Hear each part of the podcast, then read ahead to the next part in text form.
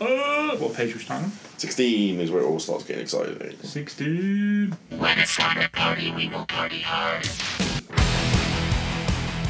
Hey, this is Phosphex Party. Uh, we're doing a mini episode where we're going to have a look through the Doom of Molech expansion for Adeptus Titanicus. Um, I'm here with Spin. Hello! Uh, I'm Ross, not Dan. You can probably tell. Uh, it's just me and Spin today. So, Hot for press today. Literally picked it up about two hours ago. yeah, it smells good. We've, uh, he's got that new book smell. You do that as well, don't you? yeah, we've uh, just had a quick look through, seeing what's uh, interesting, seeing what's new, seeing what's exciting.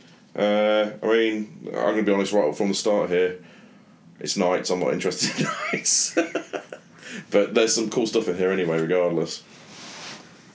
But uh, no, we've, uh, we've we've decided what we're going to do. We're not going to uh, discuss anything to do with the uh, the fluff that's at the beginning because if you don't know that already, then uh, it's uh, better for you to just learn that, uh, read that yourself. I don't want to spoil anything. Uh, but it is based around the Battle of Molech, which was uh, the setting for. Um, and I forgot the name of the book already. Vengeful Spirit. That was Adventurous Spirit. So, uh, yeah, lots of knights involved in that battle. But uh, yeah, we're going to start off at. Uh, Oddly, in the book, I don't think they even talk about Titans. They don't do they? I don't remember at all. It was more about the knights specifically. I think there's one bit, you know where the you know where Little Horus does the armored column. Mm-hmm. Yeah. I think Titans are mentioned then, but that's right. it. But yeah, it's, but it's primarily based around the knights, isn't it? And his his trip to Molech and his Well, it's all reasons for being there. House Devine, which is in here, Well, that's, that's who's on the front cover, isn't it? House Devine. is it? Yeah, apparently, according to the uh, the, the Weekender, when they re- released Oh yeah, the, uh, you can see for his, um, the little the bird and the eagle, the, the bird and the snake. Sorry, Yeah, on his uh, on his uh, what do they call it? It's got a specific name for those shields, haven't they? plastron, Or something like that. Yeah. little tiny arm shield. But yep. So we're going to start off with uh, page sixteen, which is the beginning of like, the rule section for the book. Um, start with, and this is uh, the, the key thing for starting off on this page is more the um, the new rules they've introduced here for Titan Legios. Oh, you mean the Titan Legions of Molech bit? Yes, Right, right. yes. Are we reading the rule? Let's not read it out. Let's Not, not fully, but it's what it do. What this uh, what this has done is introduced is allow you to use multiple um, Titan Titan Legios uh, their rule sets. So essentially, if you want to mix different rule sets of Titan Legios, so uh, I've got Krytos. If I wanted to run uh, some additional Titans as reinforcements from, I'm instantly forgetting all other traitor Legios right now. um, what's the big one that everyone usually goes for? Mortis. Mortis. So I could run a maniple of Krytos using their rules. Uh, but if I wanted, say, a Reaver from um, Mortis, it has to be a man. It has to be another maniple. does it specify another maniple, Yeah, does yeah, it? so um, multiple maniples from different legios can be part of the same battle group. But then it says, uh, the bottom, for example, if battle group made up of a Legio Crucius maniple with two Legio Fortis Warhounds as reinforcements, which wouldn't be in a maniple. Uh, about if misread it. Anyway, the, the idea is that if you do that, you're doing it at a cost, so your opponent's gaining additional stratagem points. But it also allows you, if you uh, wanted to mix and match some different paint schemes. Oh no, maniples must be made up of the same Yes, Titan yeah, yes. So yeah, you can have like Yeah. individual Titan reinforcements. So yeah, so if you go back to my example, if I wanted a um, a, a maniple of Krytos, but then wanted an individual Reaver that I wanted to paint up in the uh, Mortis colours, Wanted to paint up. Well, yes, okay. Wanted someone else to paint up for me. Uh, then I, it means that you can now got a legitimate way to do that and still utilise their rules, but at a cost to your opponent gaining additional strategy points, which I think is quite cool because it really opens up some. You know, you're not having to really restrict yourself to, to one Yeah. one legio anymore. I think it's a nice way to balance out. Um, for example, like you could take two legios that have really really good rules, and then your opponent getting the additional stratagem points is is a nice way of doing it. Yeah, absolutely, because I mean, you know, there's a lot of stratagem points, and in fact, there's you know a lot of new stratagems that have come in as part of this book available to Titan legios. So I also lot. imagine like if you're doing narrative play, or like a campaign, for example, um, and what Titan Legion does Nick have? Two pump. Fureans, Fureans. Fureans, yes. So like you and Nick would They're looking be. really good actually. They do look. I don't want to like give him any props because he's two pump bitch Nick. But But they all look really Um, nice. No, they do look really good. So in the campaign, if you fought together, and you you were like, Like if we did a uh, like a doubles. In fact, Yeah. we could do yeah. If you have So- doubles matches where he's using his like Titan Legion and I'm using mine, it can effectively one battle force, but utilizing their own rules. But then yeah. then it was getting if it was just or against if, one if, person. for example, like you wanted to run, um, you wanted to play a game with more points than you had, and Nick lent you a warlord or something, yeah, then you could use those rules. yeah, so that, yeah, yeah. so it has an actual function as opposed to just looking different. If you know what I mean. Mm. I mean, I think for narrative play, that's really good. Cool. It absolutely. doesn't, it doesn't matter so much if you're not playing if it's just a throwaway game to roll some dice, but Uh, well, actually, you say that though, but if um, uh, uh, using my example again, I, I've chosen Krytos as my main Legio as a traitor, but you know their, their special rules are heavily weighted towards the destruction of scenery and things like that. I just want which- to talk about the, the, the finger quotes you did around Tw- Traitor. Did I do that? I Yeah. didn't realise I did that. Yeah, Legio, Legio, Legio, what are they? Krytos. Krytos, finger they were they- are they- traitors. No, they were definitely traitors. They are hella traitors. They were definitely traitors, godbreakers. But uh, no, they, their their special rules are heavily weighted towards the destruction of scenery, which is obviously something that's in the game, but it's not something that you'll see currently. You see a lot of being used, the, like the destruction of scenery. But then, you know, there are other legios that have got other rules that might be suited to maybe an individual titan that would add something to my my force that my current legio is not got access to. Oh, so you mean like balancing out the weaknesses in your Yeah, right yeah, now, but you know, but obviously, uh, you know, once again, balancing that against the fact that I'm doing that at a cost of my enemy getting additional uh, stratagems in that game. Yeah. But then it might mean that I've got more interesting playstyle to then open up, uh, where I've got like an individual Reaver that's going specifically Titan hunting with a close combat weapons. It could be from a Legio that's got specialist rules for that. That's getting a bit gamey at that point, but if if I had a, different Legio I might be interested in, means I don't have to go all away and all out and buy full maniples of that Legio. I could just paint, get one of them painted up, Yeah. uh, or modelled up for something that fits, like a, you know, warhounds that are suited. Where there's, um, uh, I forget the name of the, uh, what's the, Audax. yes, Audax. You know, it- when we, you know, I could use, I I might want to some Audax support. That is very, they're very much about getting in close, uh, and doing Titan hunting, whereas my guys are less about that. Yeah. So you know, but then it also opens, up, as you said, it opens up more narrative and painting options there. So I think that's quite a cool thing that they've added there, which I didn't know about until then. I mean, as an aside, I just got very excited that my book has one of the little bookmark things, like embedded bookmark. Do you not know? They all No. have those. I haven't opened uh, Titanfall. New Titan Death. That's the one. when Like you, I got. When did we pick it up? When it came the weekend it came, out, when it came out, you've not even opened it yet. In fact, it's here and it's still in its. It's funny that you because you say that. I think with um, uh, with a lot of people, the Titan Adeptus Titanicus is a funny one at the moment in that there's a lot of people that got it, well, evidently because everything keeps getting sold out. But I don't think there's a lot of people out there that have got enough stuff put together or painted or built. It feels like everyone's been holding their breath still, waiting for new more stuff to come out. It's like people are waiting for the resin weapons. yes, so well, the- that's what I was waiting for. The warlord personally ones have dropped now. picked those up yesterday. Got the uh, the quake cannon and the uh, macro Gatling blaster for Yeah. the warlords. I just don't have time. I've, I've That got, as well, I've yeah. got two boxes of warhounds waiting to get put together. Not to mention all of my own warriors that I haven't touched since Well, yeah, house. yeah. You're not done any hobby since you moved house, have you? I bought a meter of green stuff. Okay, yeah, that's good. A meter of green stuff. You're planning on modelling your own models now. Well, no, the remember Ant gave me loads of shit at the beginning of the year for the militia thing. Yeah. I'm gonna do it, but I'm wombo comboing it with my Daemons of the Ruinstorm. Ooh. But we'll talk about that on a proper. Yeah, episode. do that. I think we'll talk about it on the on a proper episode. Right, are we when going to talk about uh, Legio Crucius, the Warmongers? Well, the key thing that there's four new uh, four new legios in in uh, Doom Molech. But yeah, so first four? up, they're the four new ones.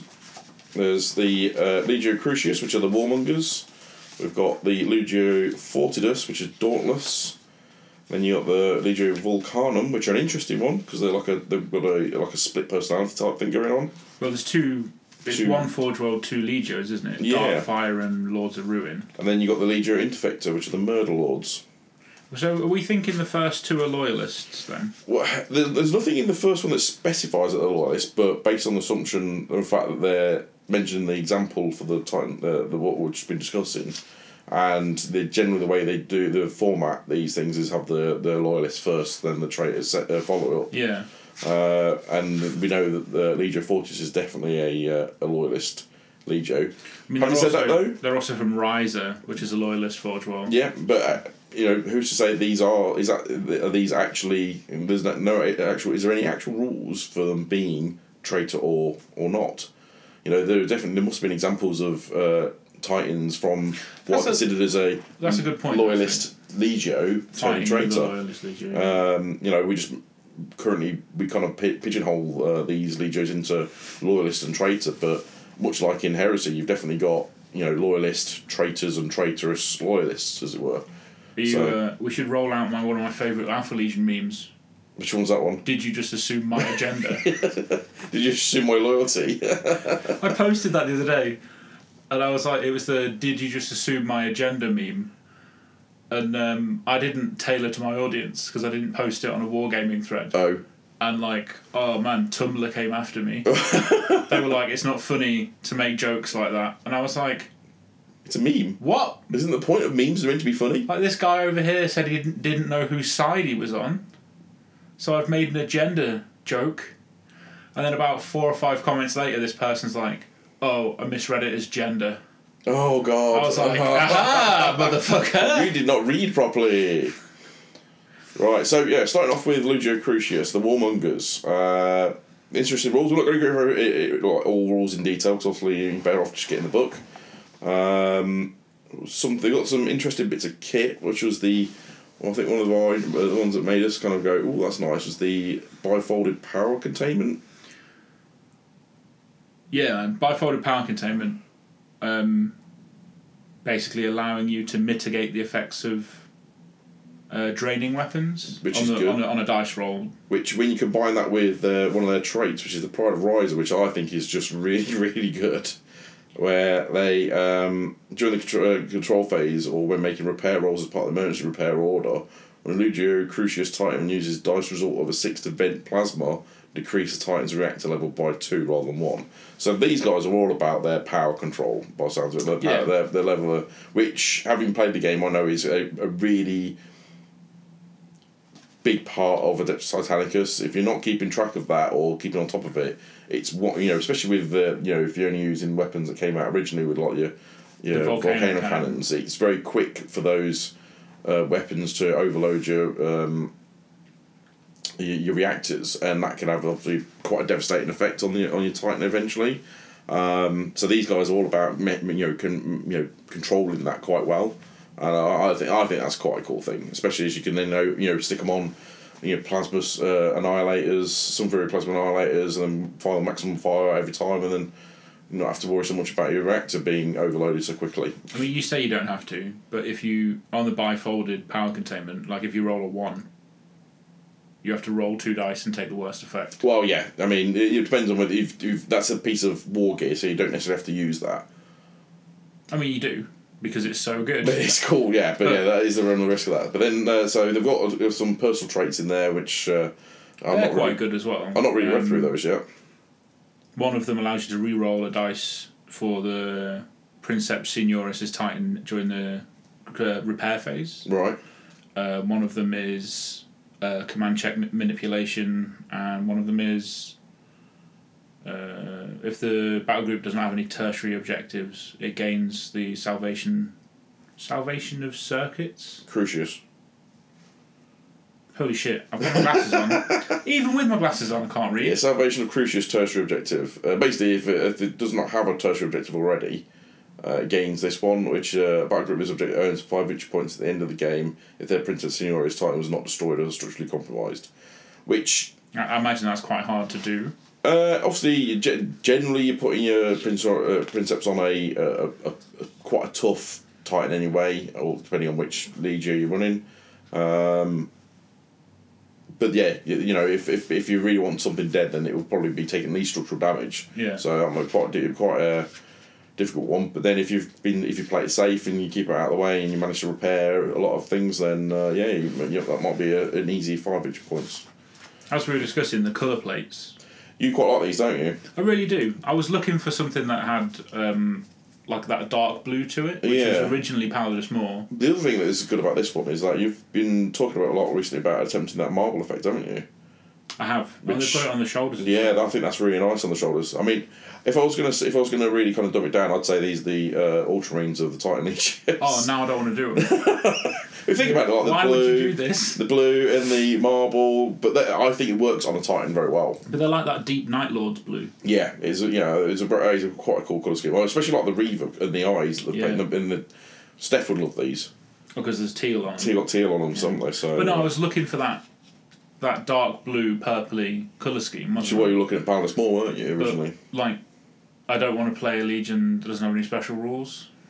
No, because then the Pallidus Mor haven't got you. I'm surprised they- they haven't yet. No, I mean, Imperial Hunters have already got rules because they got them in.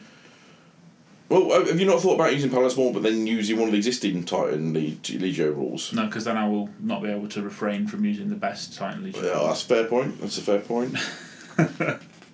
well, no, you. I mean, you say the best, but I think the great thing about the, the Legio specific rules is that they're- they are generally quite characterful. Yes, there's some have got better rules than others, uh, that's, you know, without doubt. But I think if you were to think about how Pallidus Mor as a Legio is meant to be, pick the ones that suit the style of the Legio rather than just picking yeah, the best. fair. But no, I mean, I think I mean looking at the colour scheme, and like the rules are quite characterful for. Um, the kind of way I like to play, which is more the resource risk management type side of stuff. Mm. Um, I could see myself playing Legio Crucius, yeah. There's a loyalist. Yeah, I mean Yeah. they're a really nice paint scheme. The rules are quite interesting, um, and like like we both agree that we're not massive fans of the knights. No, no, no. I mean, I'm based on my experience of my 30k channel game. I'm not a fan of the Knights, but But that's only because Alan. Uh, to be fair, though, you know, they, they, they have recently come out with the FAQ, which is something we should mention. Uh, only what yesterday was it? that the I haven't actually FAQ? read the FAQ. Not read it myself, not a chance because I had a mental day at work yesterday. Um, but yeah, they've just only yesterday released the um, uh, the new FAQ for the Adeptus Titanicus game, and they have toned down the way knights work. Uh, I'd still want to see that in in game. Uh, my issue with knights was always that they seemed they seemed way overpowered in combat, and the the counter argument was always well they're easy to kill. But yeah, if you've only got a small banner and they, you've got decent scenery, then they could easily have got around the scene, know, hiding scenery and got around to take on titans. And it was just how quickly they brought it down. Was something I noticed. I think it was that one of the key things was that if the way they come, I, I I've not used knights myself yet, so I don't know fully how the rules work. But they seem to be able to get bonuses to the point where they can hit on twos in combat. In Yeah. fact, that's isn't that talked about later on in here with the knight. how they changed the yeah this is one of the things they've changed in here um, but they but as far as I was aware there was no way of a Titan being able to hit on a two best you could ever hit on something was a three up right. which seems to me like an imbalance there but that, you know that's just a personal thing and uh, more likely a misunderstanding of how I understand how the game works I mean, let's face it, it's Jihadi Ali. He's he's clearly cheated. well, I don't know. He's quite smart when it comes to these things, but I think it was more the fact that uh, he was he was essentially charging around corners and getting to rear arcs and then doing targeted attacks and all sorts of things. But Oh, one thing I do know is they can only charge in straight lines now. th- th- that was the thing. That's I think that's the thing they've changed. They've got you can only charge in a straight line. It was more to do with the wording previously and the fact that because they've got a three sixty arc, and essentially they are always within the arc going. It was a weird interaction between was the it wording. was it how he tried to argue that White Scars running got jinx saves? Yeah, basically, no. but uh, the um, they, they, they, they've obviously realised that the knights had needed to be changed in some ways. They have mitigated that in some way, but be interesting to see how they cha- how that changed in this book and in the FAQ. Yeah. Which I'm not sure if the FAQ is just what's in this book anyway. I mean, I can check. I have, I have access to Uh, the. well, if you think about it, if, if they put a new rule in here that replaces the one that specifies it replaces the rule in the main book, it would be unfair for people to then not have that in the FAQ. It would be quite simple to them to have said put that in the FAQ for the general public, who've already got only got the Adeptus Titanicus book and not bought this, so they know what the rule change is. um, I mean, I guess, but it's Games Workshop, so you never know. Well, that's true. Um, do you want to talk about uh, the next one while I look for this? FAQ? So yeah, um, well, on to the next Legio. We've got Legio Fortidus, which is uh, Dauntless. Uh, these guys are based on Mars. So when Mars turned, these were one of the legios that stayed loyal, um, fighting on Mars. Um, had a look through some of their rules. I can't remember what they were, but let's see what we got. Oh, one of the things I like is the Lost Suns trait, where they can take any of their uh, any of the maniples and replace one of its um, mandatory components. So, um, thinking of a Myrmidon one, which is one I'm looking at using, you've got to take two. you've got to take at least um, one Warlord and one Reaver, I think it is, or two Warlords. Um, you can replace one of those mandatory mandatory components for any other Titan. However, for the purposes of some rules out there, that Titan is still counts as the original mandatory Titan. So, if Or for example, this, is this similar to the way Gryphonicus can add an add a Reaver?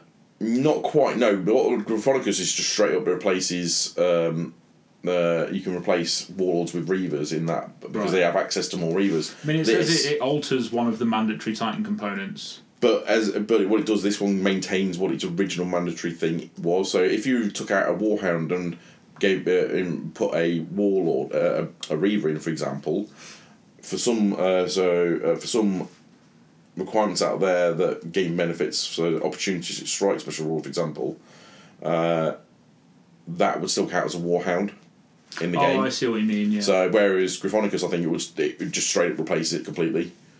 Uh, it wouldn't count as the what the original uh, component was. it looks like the FAQ was only the core rulebook.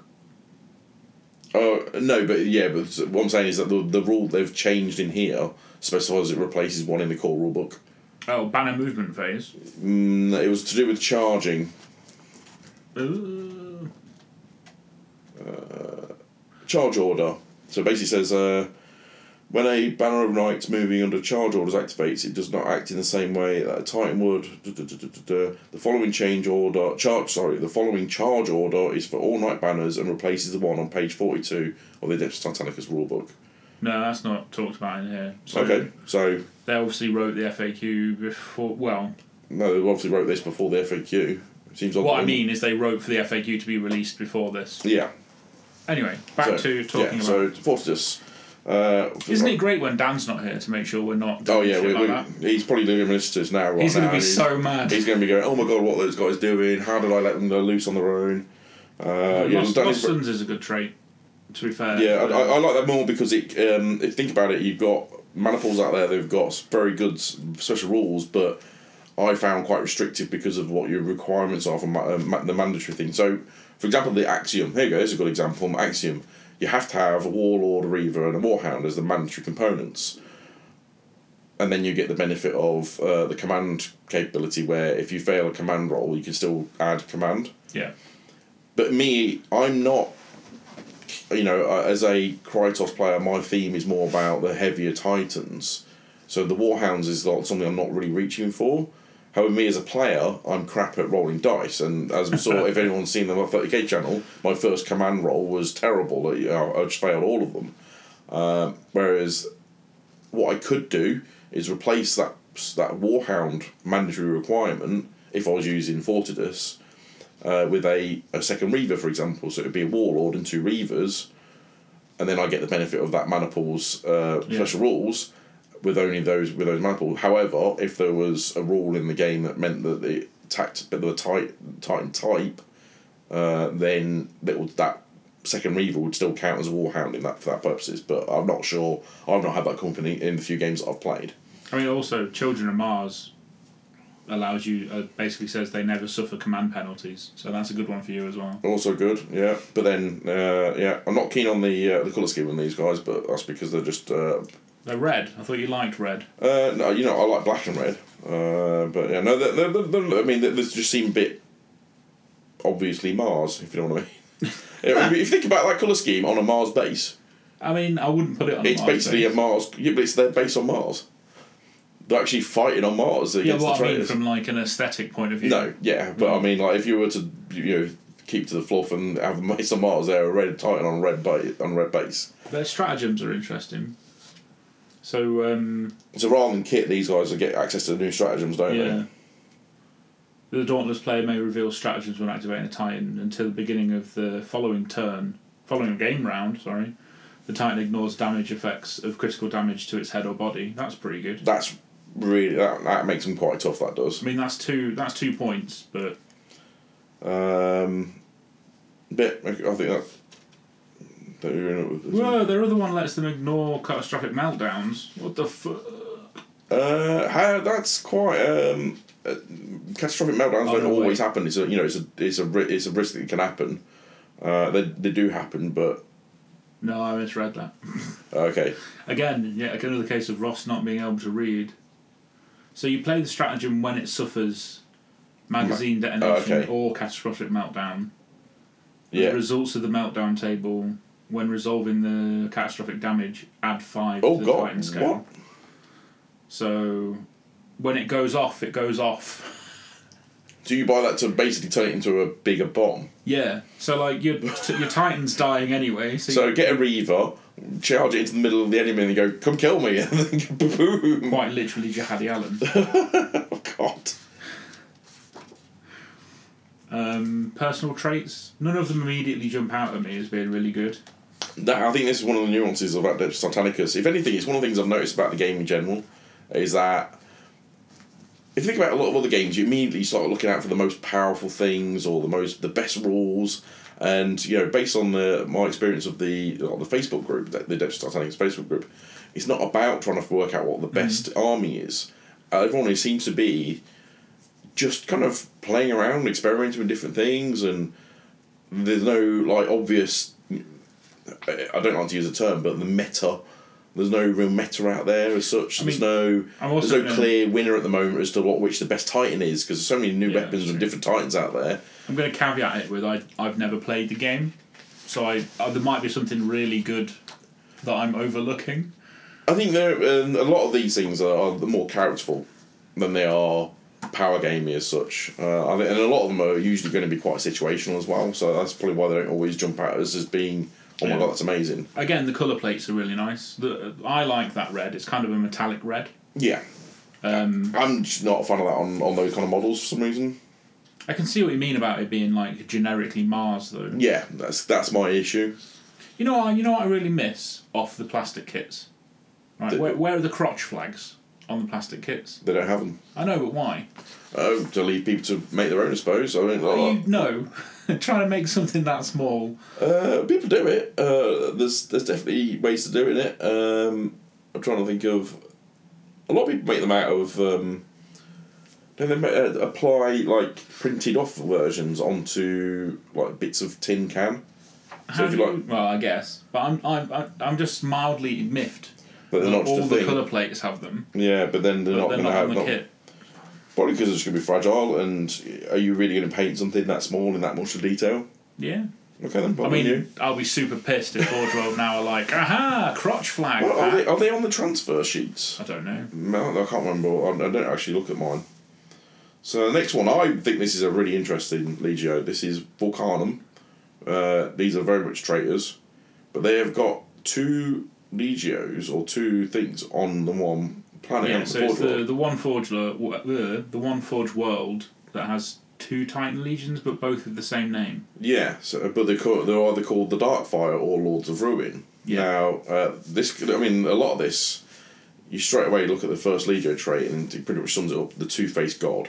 That obviously has got some sort of split or, or two kind of like flip side coin type thing. You know, they've, they've got twin machine spirits, symbiotic commanders, all this thing about having these links between titans. Um, yeah. you know that I don't. If, if anything, I actually want to find out more about this Legio more than what we've got on this information So here. there's there's only one paragraph of information about the Forge world. So it's on the edge of the Eye of Terror, Mm. um, and it's basically just founded two Titan legions. They both share the same High Gothic Legio name.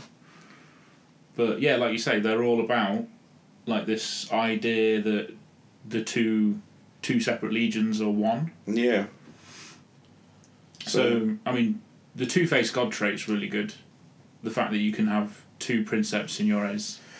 I'm interested to know. But, Senores. Senores, I, I'm. I, I mean, if that if they could both then take a, personal trait as well, I think that's that's going to be quite interesting.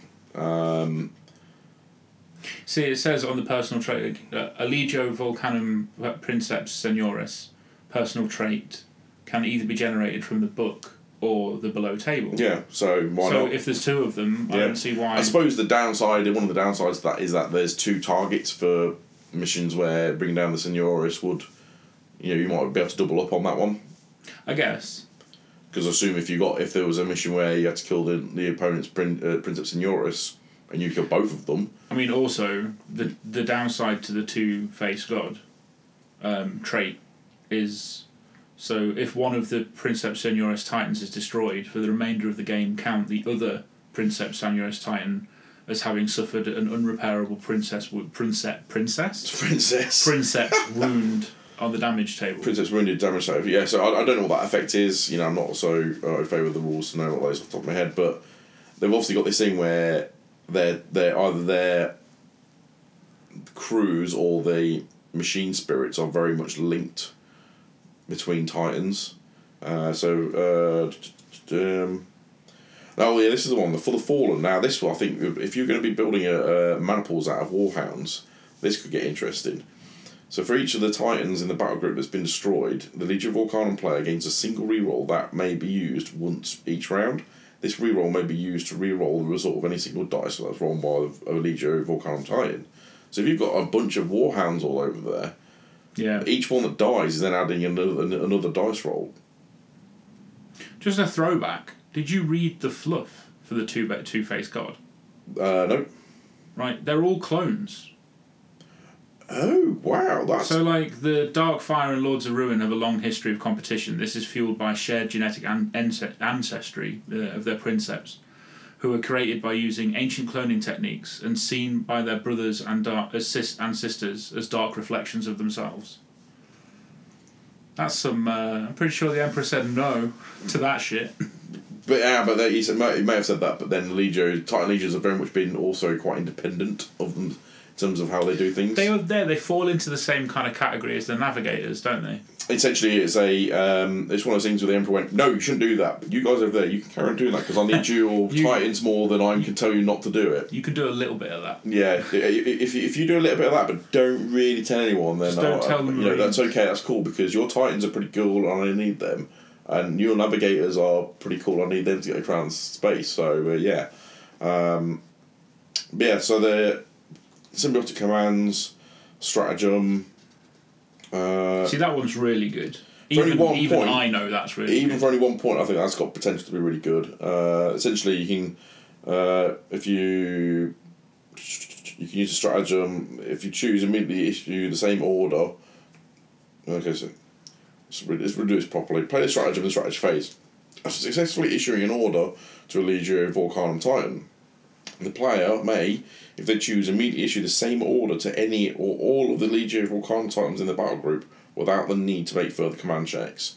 So essentially, if you want to put everything on first fire, you, you manage to get it off on one Titan, they can all go on first fire immediately without even having to take roll a command check for it. So the, the first Titan in fact passes the first fire command, All of them can then go and on then to. you spend the one command point, no, no, I think you or do you spend the command point first? play a stratagem in the strategy after successfully issuing the order. Yeah, Yeah. so yeah. So you issue You, the you, order. don't, you don't even spend until you've actually passed that. yeah, yeah. So that's really good. Yeah, and if you you then got an axiom maniple, which uh, obviously if you fail that first one, Yeah. then it's got the opportunity to then trigger that going off as well.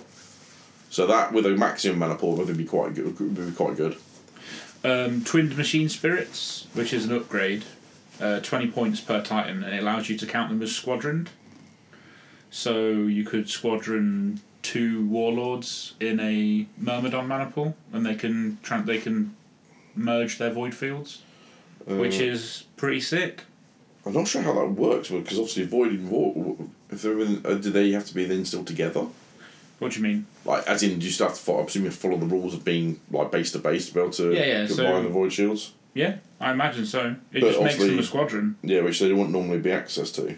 Yeah, so you give it to, like I say, using the example of the Myrmidon maniple, two warlords, it's what, 20 points each?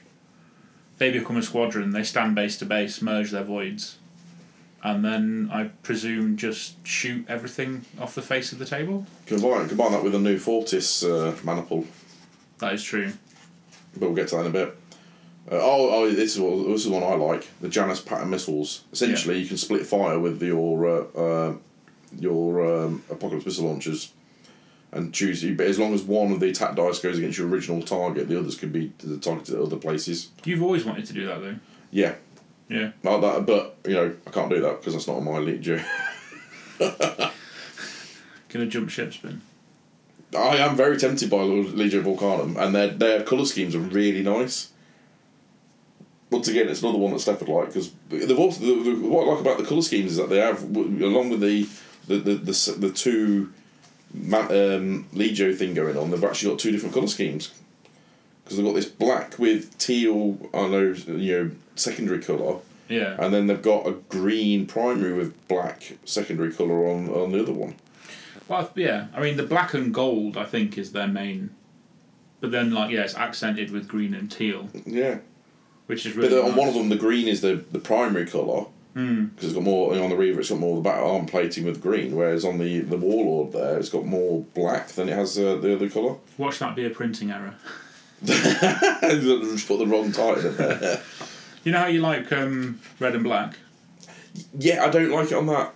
Why do you not like I it? I don't know. I think it's a bit too. Sorry, this is talking on. We've just moved on to Legio Interfector, which is the last of the Legio, uh, Titan Legios in this book, and they've got this black colour scheme with the de- the edging all in red, all in red. Well, everything. I think I think that's what puts me off is the fact that it's just all the it's all the amount of red on there looks a bit I like it. It's black plates with red trim, and then Yeah. there's, there's white flames. I don't know why I don't like it because I've traditionally always liked red and black, but for some reason I don't know. I'm not a fan of that. It looks a bit. I can't put my finger. I can't literally can't. It looks my, like Too Fast, Too Furious Titan Edition. Yes, I think that's the part of it. I think that, or it's kind of like some weird, uh, like eighties. In fact, you know what it reminds me of? What? Um, in uh, have you seen um, oh Beverly Hills Cop? Yeah, You know when he's walking down the street yeah. and he sees the two guys that are dressed up in what at the time would have been Michael Jackson outfits. Oh, it's the, it's the thriller jacket. It's the thriller jacket. It's the thriller jacket. and now, now I've seen it. I, cannot unsee that now. It's the thriller jacket that I got. That that, that uh, Legio's colour scheme is. right, so it's Legio Interfector, and it's the Murder Lord. I've got a cool name. Murder Lords is a legit name. that is a cool name. So their Legion trait is creeping madness. Uh, creeping madness. I can't talk. Have you noticed this? Yeah, I've, yeah, I've noticed this. I'm this. in no state to podcast. Um, so basically, when you move, uh, the player chooses whether they want to roll on the madness table or not, um, which can result in the Titan just initiating a charge order, uh, the Titan going on to first fire for no particular reason. Static Scream, all Titan and Knight banners, both friend and foe within 12 inches of the Titan, must remove their orders unless they're on shutdown. what? Yeah, I don't know what. Don't know what. So madness is taking root within the ranks of the Legio Interfector. Those princeps not purged by the War Master have been driven insane by the knowledge of their deeds, turning in desperation to the voices whispering in their mind. I mean, yeah, these guys sound bonkers, but literally, Yeah, they're spoopy boys for sure. they have definitely gone full on. Oh shit! And these guys are walking around in Warlord Titans. That's uh, Well, they're not all. They're not all in Warlord well, no, Titans. but you know, if you've got someone crazy walking around in Warlord Titan, that's not a good combo, is it really? Uh, we didn't actually read much of these walls, did we? We kind of saw that madness thing that moved yeah. on. Oh no, static rounds is one of the things you. Uh, Static rounds just seems a bit ridiculous, really. I think yeah, that's gonna be uh, that's gonna be quite interesting. So it's a it's a fifteen point upgrade. It's for Reavers and Warhounds, and it's loaded into their Vulcan Megabolters. Um, so it modifies the version of the rapid fire trait in the firing when it's firing the Megabolter against a target with an active void shield. Each hit rolled on a five or six causes two hits rather than one, unless you required a natural six to hit in the first place. yeah, Um, it has no additional effects against targets without active void fields. So basically, it's just stripping void fields. I mean, essentially what you can do is go and put a, you know a couple of warhounds with nothing but Vulcan Mega Bolters, upgrade them with these, and then just go. I'm gonna go and just delete your void shields. Simple as that. Yeah. What does the rapid fire trait do? Uh, off the top Sorry, of the my head, rapid trait. I can't remember off the top of my head. Without having an actual book here. This is why we need Dan. Where's Dan? Because we need, we need the we need the encyclopedic knowledge of Dan, don't we? Or what we should have done is thought about this a bit more in advance and actually bought the main rule book with us to talk about to have as well. Yeah, probably. That would have been smart. But then again, We're not smart. it's just w- yeah. I'm smart. S M MRT. So that's the last the last of the Legios. Well, I was going to talk a little bit more about their stratagems. Okay, yeah, go for it. Their other strat. Well, they've got two stratagems. Both cost cost one and two, like the others. hmm I, I haven't. Do anyone have like three cost stratagems? Um, not that I know off the top of my head, but then generally I don't So purchase stratagems. Portents of Doom is their two cost. So you purchase this this stratagem by the Legio Interfector player, reveal the stratagem during the strategy phase, an enemy Titan or Knight Banner within 12 of a Legio Interfector Titan may not be issued orders this round. That's good. Twelve inches is quite a close point of. If you're within twelve inches of a Titan, that's good because it means you're not going to be. They're not going to be able to issue a charge order. Yeah. Um, and the other one seems to be. Uh, oh, can't see it. Yeah, this is an interesting one. I don't know how that one works. So, um, right. So when you um, have to test on the reactor, Right. Uh, there's Oh, one of for the awakened one machine of them which uh, one of the results is the awakened machine spirit. So when you no sorry when you would have had to roll on the awakened machine spirit table, so if you awaken the machine spirit and don't fail the command check to stop it from being awakened, Right, so Then then, you- then, then you you play do- this stratagem, yeah, and instead of making the roll on the table, you fire all of the Titan's weapons once. yeah, regardless at the closest model, regardless of friend or foe. So that's kind of reminiscent of the old school Chaos Dreadnought Fire Frenzy stuff. I never played against Chaos Dreadnoughts, but it sounds like it. But essentially, the Titan goes mad and she just fires off everything at the uh, the nearest thing, regardless of whether it's your mate or not. See, this In is fact, it reminds me of the Dreadnoughts, the old Chaos Dreadnoughts. that's what I said. The Chaos Dreadnought. You said Chaos Titan. Oh my bad. That's I meant what- I meant Chaos Yeah, the Chaos, the old Chaos Dreadnought thing in 40k, yeah. So their whole shtick is Being crazy. essentially yeah, yeah, yeah. But the the traits and the stratagems really have that feel to them. Yeah. Like, like like I said before, the, a lot of these Legio rules are on. I'm not looking at, you know, I'm not look. I never look at one of these Legios and go, holy shit, that's a lot overpowered. It's very characterful. Yeah. And, you know, some of these things you might not want to take, but if you take it, it could be really good fun. I mean, not like that last one you just talked about. If that kicks off against a, an enemy Titan and you just get another round of shooting for free, Yeah. superb. But if you, it just happens that you've got another Titan that's one of yours that's closer, boom, you might have just lost a Titan to your own shooting. The personal traits for Legio Interfector are really interesting as well. So, Dark Fanatic, for example, so the first time they suffer a catastrophic damage, roll a d10. On a 6, 7, 8, or 9, it's ignored and has no effect. That's it. The, you, But then at the other end of the spectrum, hollowed out, the Princeps Titan does not add 2 to its command checks for being Princeps Senioris. However, the Princeps Titan ignores all damage results from the head. okay, so it's got that. Yeah, that's good. So it's almost like the Titan's. Oh no, all damage effects matter. resulting from critical damage to the helmet. To the head, Yeah. sorry, yeah. yeah. Uh, however, going back to that Dark Fanatic, it's interesting the fact that on a roll of d10, it's a very specific number of Yeah, results six, seven, eight, or nine. rather than it being just like a six up. Hmm. So on a roll, or a roll of anything, or one to five or a ten, it just goes wrong. Again, Raving Madman, which is the the third one. When rolling a d10, such as to determine the first player's turn, or when making a command check in the Princess's battle, uh, Princeps, Princeps, you are failing at all. the today. Princess's battle group, um, count any roll of a nine as a six or a six as a nine. What's going on there? Don't know what's going on there. They are literally all about being mad, aren't they? They sound like they're really fun though. They sound like the sort of thing that you would be perfect for you. If I didn't want to play loyalists, then yeah. I also really like that scheme. I think you could do that scheme slightly differently. I think just less of the trim, or you know, I don't know. I don't know. I don't know what it is. Because you like the white flames as well, don't you? I really like them white flames. That's It- quite like, interesting. I don't know. It's, it's I think, nice it's, I think it's because it was all the edging and there's the amount of edging that are on the Warlord Titans. Like the mean- Warhound doesn't look so bad. Yeah, I was about to say if you look at the Warhound, where there's less of the the trim. the trim. I think it's purely because they've, it's gone. They've just arbitrarily gone all trim is red, and that's overdone it too much. yeah. But, I mean that uh, Titan is also called the Abhorrent, so Right, maybe you're not meant to like it. that's fair. But yeah, so should we talk about the knights?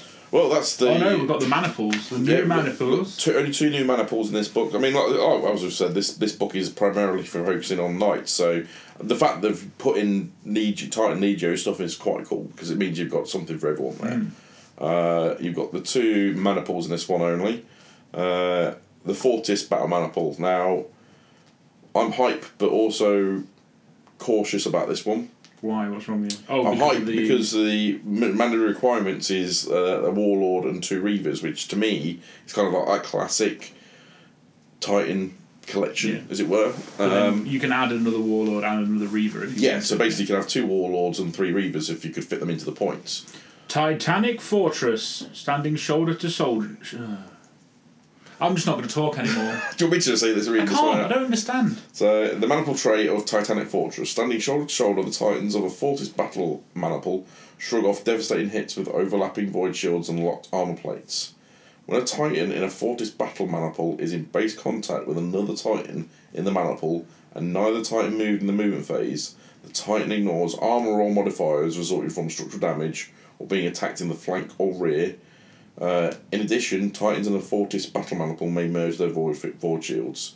So they don't need to be in a squadron. I mean, that's, that's pretty fucking hench, to be it fair. is. Uh, my caution is the fact that you've got to stand still. It becomes very static. However, Do you have to stand still? Because you can advance and then just stand base to base. no, it says if the uh, in the maniple and neither time move in the movement phase. Oh, yeah, yeah. That's to gain now. That gains the benefit of the um, not being mod, uh, taking ignores armor roll modifiers from result of structural damage or being attacked in the flank or rear. However, in addition, Titans in the battle, you don't need to stand still to merge your void shields.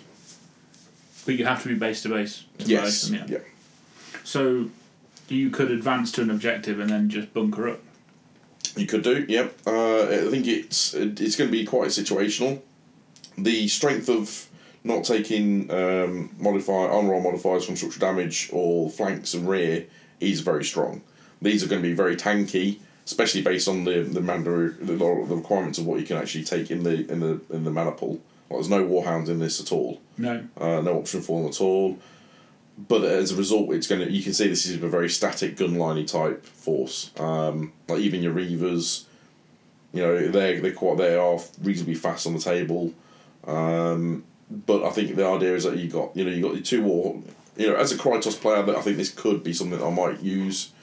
Um, I'm just not entirely sure you can actually get that many titans into a just what is becoming a fairly standard game size of seventeen fifty. But I think the 1750 game size is dictated by the like the models that were out and the maniples. Um, Because I I I've seen people posting saying 1750 is not enough points to play like with two maniples if you want. no, yeah, absolutely not. No, like yeah, that. you know, like, as I've been working out, you know, I can all I can get is um, based on Myrmidon, I've been getting two warlords, a reaver, and two warhounds. So essentially, for seventeen fifty, it's two warlords, two reavers, or two warlords, a reaver, and uh, Yeah. two warhounds. So it's, it's the key. The thing, key thing is the two warlords. Yeah. Now, bearing in mind the Grandmaster set is eh, pretty much anyone who got that has got two warlords. You want to be using the the, the models that you've got, but as soon as you stick two warlords into a into a, into a maniple, it will very much restrict you. But yeah, I, I- think it's it's good, but it's a very um, one dimensional play style. Yeah. But I mean, that'll, think that'll suit be- some people. It'd be fun for like an escalating campaign.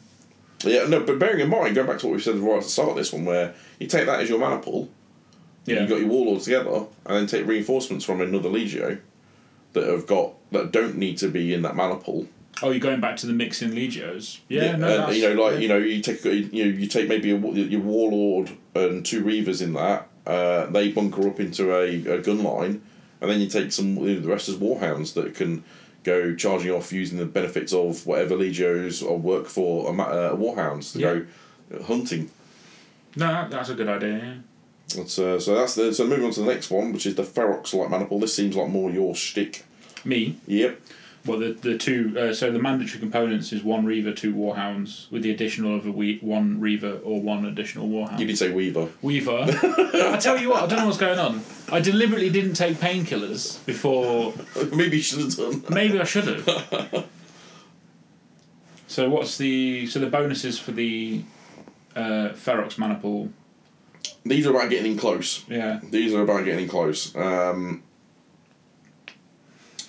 they even say, you know, the- about this is about excelling at close quarters combats. Uh, uh, however, that doesn't necessarily mean actual getting in close combat because it states that when a Titan in a Ferox Man- light maniple makes attacks against a target that is no further away than its scale in inches, uh, i.e., within 10 for a Warlord, which that's interesting because they use the example of a 10 for a Warlord, which can't be in this maniple.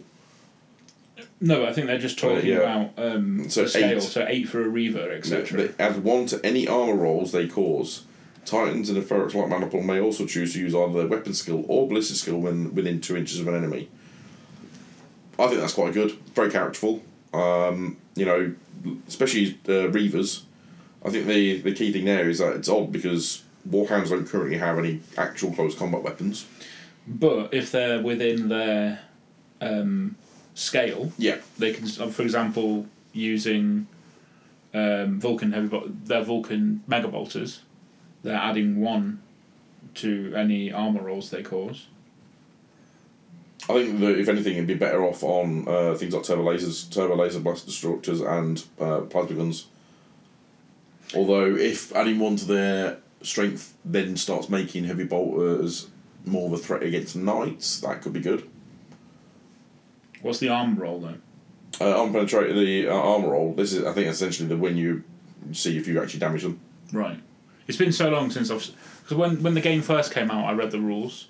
I watched everyone play at a club, And then, and then I was like, "Cool, I'm not going to get a Grandmaster box because it's a trap."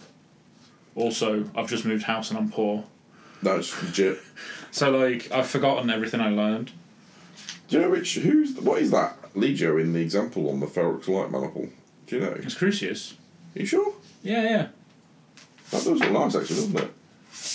Like the, the Reaver on the top left there, like it's got like the grey like armor, uh, leg armor as well. Anyway, so yeah, that pretty much covers all the the Titan Legio stuff in uh, the Doom of Molech. So onto the, the the households, the knights, which is what uh, this book's mostly all about. Um, Which is confusing for me because I've not learned how knights work. Uh, I know a little about how they work, mainly because they've kicked my ass and destroyed all my titans in the game. um, but this is more about. Uh, I think we're going to concentrate more rather than worrying about too much about how what the rules of knights are in this book um, and what they've changed or such. But this is they will look more and more how you build or create a a household to play this. Obviously, this is something different now.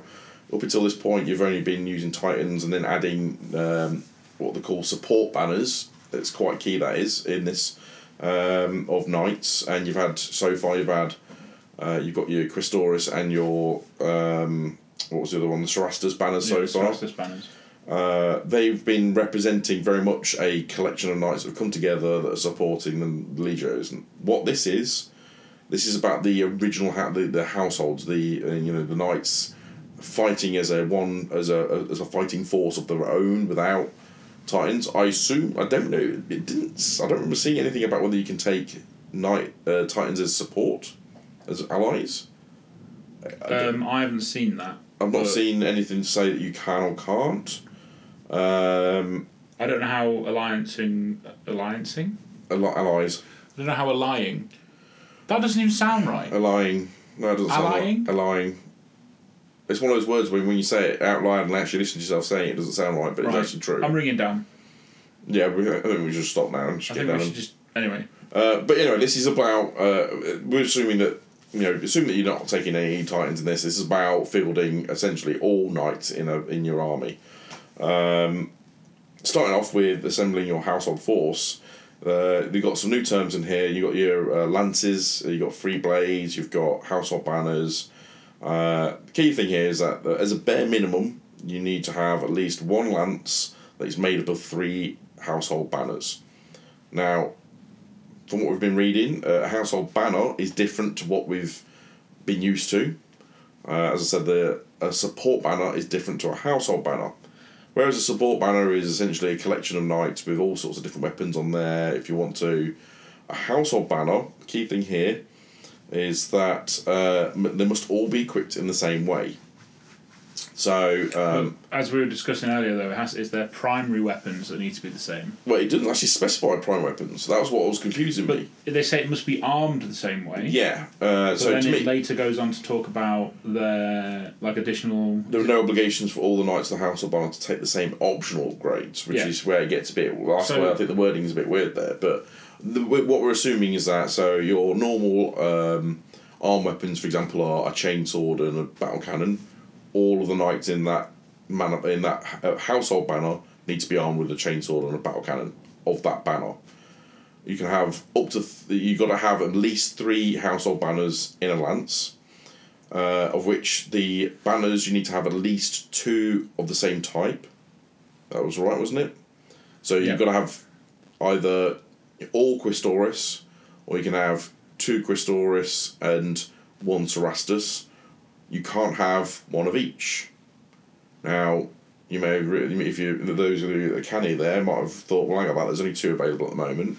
They do actually specify later on that there's a Acastus as an option. So they're obviously going to be releasing Acastus Knights as well uh, as a type. I might be wrong, but I'm pretty sure there's a reference to Knights Porphyrion in here as well somewhere. Oh, really? Is that not what the Acastus Maybe? is? No, isn't the Acastus? It's the Acastus Porphyrion. Yeah, no, I'm retarded. Porphyrion is the type of Yeah, knight. yeah. The Acastus is the um, the class of knight. I think so. Like you need the new uh, super, uh, the one that they previewed. At, um, Oh, the Retarded Knight. Yeah, the retarder knight. That is still an Acastus knight, but it's just got a different weapon Yeah. I was I confused that. I noticed that when I first looked through it, and I was like, "Oh, I'll mention that to you before we start recording," and then didn't. But yeah, so the um, so a lance. So going back to the, so you'll have a lance, uh, which has uh, three household banners in there. Household banners can be either Questor or Questoris, uh, all of the same type, or if you're going to mix up some, mix up with different ones in there, you've got to have at least two of the same type. So either currently two Questoris and a Cerastus, or two Cerastus and a Questoris, with uh, what looks like an option for Acastus coming later. Uh, then they talk about free blades. Now, free blades uh, don't fit. They, I think they're like your, your, they're your allies, aren't they? They're not. They're not within the household. Yeah, like if we're talking from a law point of view, they're like um, Not that like household. questing knights kind of thing. or they've lost their. They're the last surviving member Yeah. of their house, and they've just kind of gone off on their own. Uh, but these are more like your support banners, or what we know to be the support banners, in that they are uh, a unit of knights that are, you know, got equipment as you as as, as you see fit, essentially for that one. Uh, but they cannot be formed into a lance. Um, lances have all their own special rules as such, but they um, well the key thing is that they essentially activate at the same time. Uh, so I think you pretty much give the order to the lance.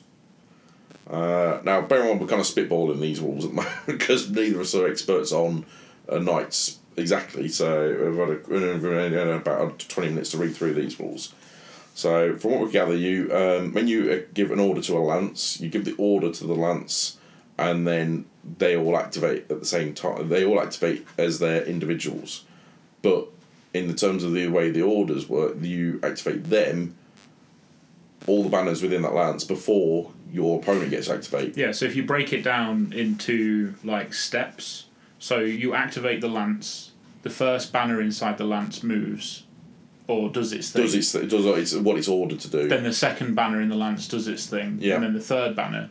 But there's the there's the pull out for, um, if you want one of the banners to do something like different to the lance order, it has to do it in initiative step.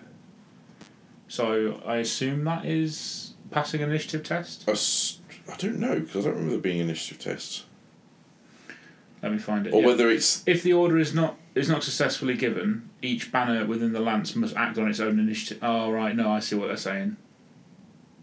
essentially I think it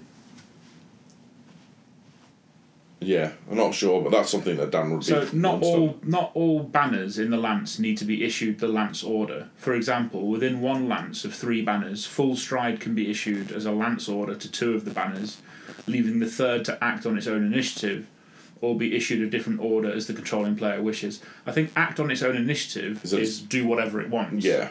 But it's worded in such a way to make me think. The only the only thing I can think of that it might mean there, and this is this is a typical example of our lack of knowledge of the rules, where Dan would be like, "Shut up, guys, and let me talk about this." Whether that means that the lance orders would do their stuff, yeah. and then the initiative goes to the the opponent, and then the remaining banner can then do its thing later in the turn. I'd guess that's how it works. But don't quote us on that one. Obviously, people out there are probably going, "What are these guys talking about?" They haven't got a clue what's going on. I mean, that's why it's funny that it's me and you doing it. Yeah, because we have like the least experience of all of us. Have. But you also got to think there's a lot of people that are going to be picking this book up that also don't understand how knights work. if anything, us kind of saying these things makes people go, "I need to read that to make sure that's correct."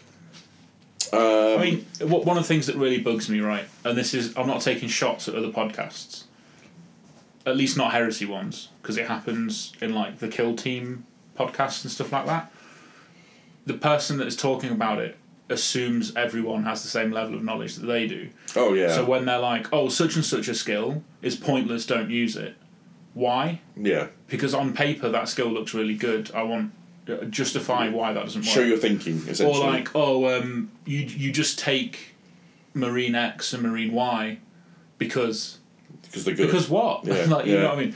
So No. at, at least when me and you are sat here going, I don't fucking understand that. Next time Dan's here, he can be like, "You're a pair of idiots." This Well, but that's exactly the sort of thing that during a game I would. You know, that, that's where I would make. You know, if I was at an event, for example. You know, Yeah. that sort of thing. I would want to get someone who knows more about the rules than me to kind of come in and, and clarify it because it, it, it's just a wording on paper at the moment. Uh, and I, and you know, as we've admitted, we're not big. You know, even in this game, you know, we're not big on the knight side of it anyway. So uh, we're kind of just bumbling our way through. Um, yeah, so essentially, you, your, your knight households are made up of lances, uh, which are in turn made up of household banners, and then you can add free blades to them. Now, obviously, the lances, you know, as we've established, they essentially do everything all together. They're like a, a coordinated force that's doing something. Now, obviously, within the points of a game up against Titans, you can have like to have multiple uh, multiple lances. I, I don't see anything that's saying that it's got to be made up of just three banners. Well, everything that refers to It a lance says three banners. Three banners, but Uh, here we are. A lance must consist of three banners. It's within is the design. minim, is it no, no, only must three banners? consist of three banners. okay? There you go. So essentially, you've got this kind of uh, trifecta going on all the time, haven't you? I mean, the other interesting thing is like the ban, the banners. Each knight inside the banner must remain within three inches of another knight in the in its banner, Yeah, and then and then one knight from each banner must be within six of another knight that was from another got, banner, banner coherency the lance. and lance co- coherency. So you can't. Uh, this was something that I was worried about actually when I heard about lances coming. And in fact, this is this is I've got massive deja vu there. It's probably because we said it about twenty minutes before we started recording. Oh, no, this is getting scarier, deja vu, because now I'm going to talk about uh, Alan and when he had his knights when they first came out in 40k. Anyway, I'm moving on. What? Uh, yeah. Uh, I, I think we had a discussion in 40k where knights in uh, multiple knights on the board in 40k should have a coherency, like there are like they're a banner. I mean, that's dumb. Yeah, but I don't know why that's reminding me of that. But no, the, anyway, the whole if they if they have to have a coherency, then templates are scary as fuck. if you've got okay, so even at the bare minimum, you've got three knights in a um, in a banner using based on a Questoris. You're gonna have nine knights in a lance. Now you know you can't hide these, but you're not going to be, hide all, be able to hide all of them very easily. And when you've got five inch blast templates going out there that can pretty much insta kill these guys, uh, that's going to take a bit of uh, bit of work to keep them keep them alive, and that's assuming a minimum size. I mean, if you went for a Cerastus, you can have them. They start off at two, They do so you could have just uh, you know a specific Cerastus lance that's just six guys if, if need be. But interested to see how what their survivability is going to be like. Um, based on the fact that you've got more knights on the table. I think it becomes then. It's a target-rich environment, isn't it? Really. It's, Like- it's going to become a like the equivalent of say orcs in 40k. You know, you can kill as many as you like, but as long as enough get there to do the job, Yeah. that's going to be the way. That I think they're going to be their tactic is that you're going to you know maximize these knight banners to essentially assume that you're going to have um, ablative wounds. I mean, as it stands at the minute, there's only lancers and the normal Questoris knights, right? And, and Cerastus.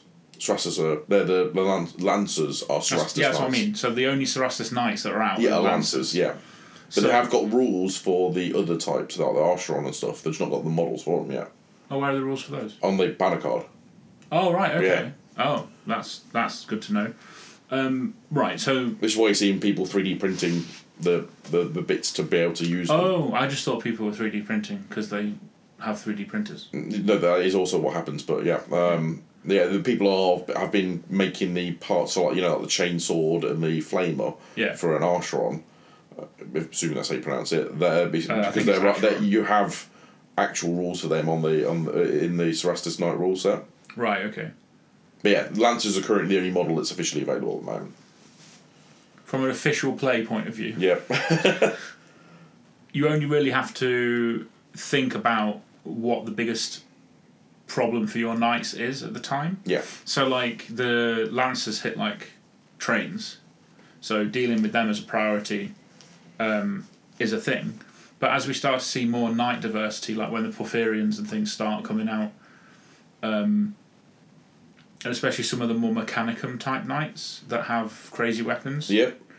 like I think then this type of list will have More tools. like actual viability. I mean, at the minute, yeah, it's cool. I think I said when it when the game first came out, if I could run a full knight household, I would. But for me, a full knight household is having Porphyrians and Having all the tools. you know available having to all the models available. Yeah, it's almost like the, it seems a bit early for this book to have come out.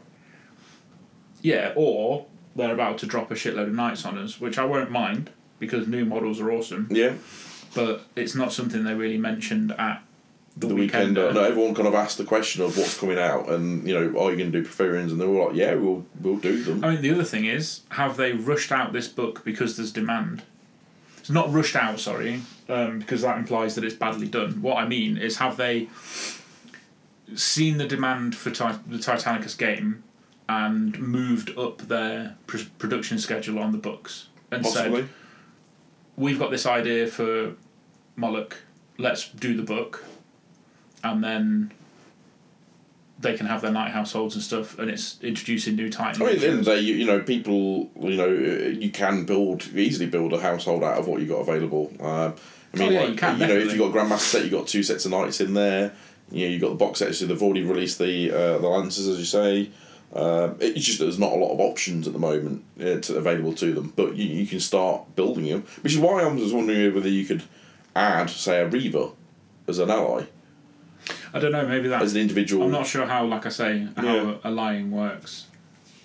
But um, But then surely, I don't know. Maybe you can add knights to a Titan Legion. Well, exactly. I mean, I think it'd be more a matter of uh, looking at the more specific rules for uh, arm building than it is uh, on these. But, uh, but yeah, so then there's a lot of rules, obviously, that are specific to uh, you know like how you damage them, attacking with them, uh, you know, charging. Charging was the key one we mentioned earlier. Is that they've changed the way the charging works. Yes, and that that's it's- a that's a complete replacement, isn't it? Yeah, I'm gonna I'm gonna read that out fully because obviously it's quite a, you know it's a, it's a big it's not necessarily a big thing but it is a change to the the way that the knights work. So uh, that, what they've said the following change charge order is all knight um, is for all knight banners and replaces the one on page forty two of the Titanicus rule book. Charge.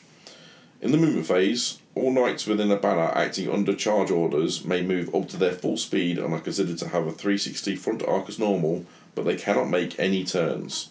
However, once they have finished moving, each knight that is within range can immediately make either a smash attack against units that are of the same scale or smaller scale than themselves, or an attack with a weapon that has the melee trait regardless of scale. So they can't make a smash attack against any titans because they're going to be of a bigger scale. Um, Oh right, now I know what that guy. There's a guy on one of the Titanicus pages, was adamant that the the the new charge rules said that tanks were coming. because there's a, a scale smaller than knights. Yeah, but I assume that the smash rule is also something knights can do, uh, titans can do, right? I would assume so. I've never used it, but yeah. yeah, Uh, so it's a carry through of the rule. more likely. I mean, it, you- you- we we can't. I don't think we can rule out the possibility of tanks coming because it's just adding a new level of getting to the game. I honestly don't. don't think we'll see infantry, but I think we might see super heavies. I really don't want to. I don't want to either. So what I would rather see them do is redo Epic and say you can use our Titan our Titans in Epic as standalone Titans. yeah, absolutely. Rather than porting tanks into Deptus Titanicus. Yeah, I mean, people have done it. They've done this. You know, there's there's the fan made rules out there for doing that. Which, I, which is fine. If I fan, fan personally- made stuff is fan made stuff. I'd be happy if there weren't knights in it.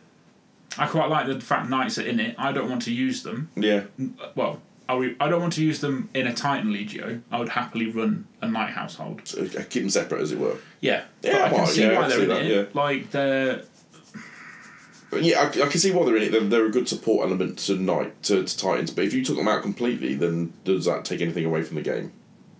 a, a sense of scale a bit.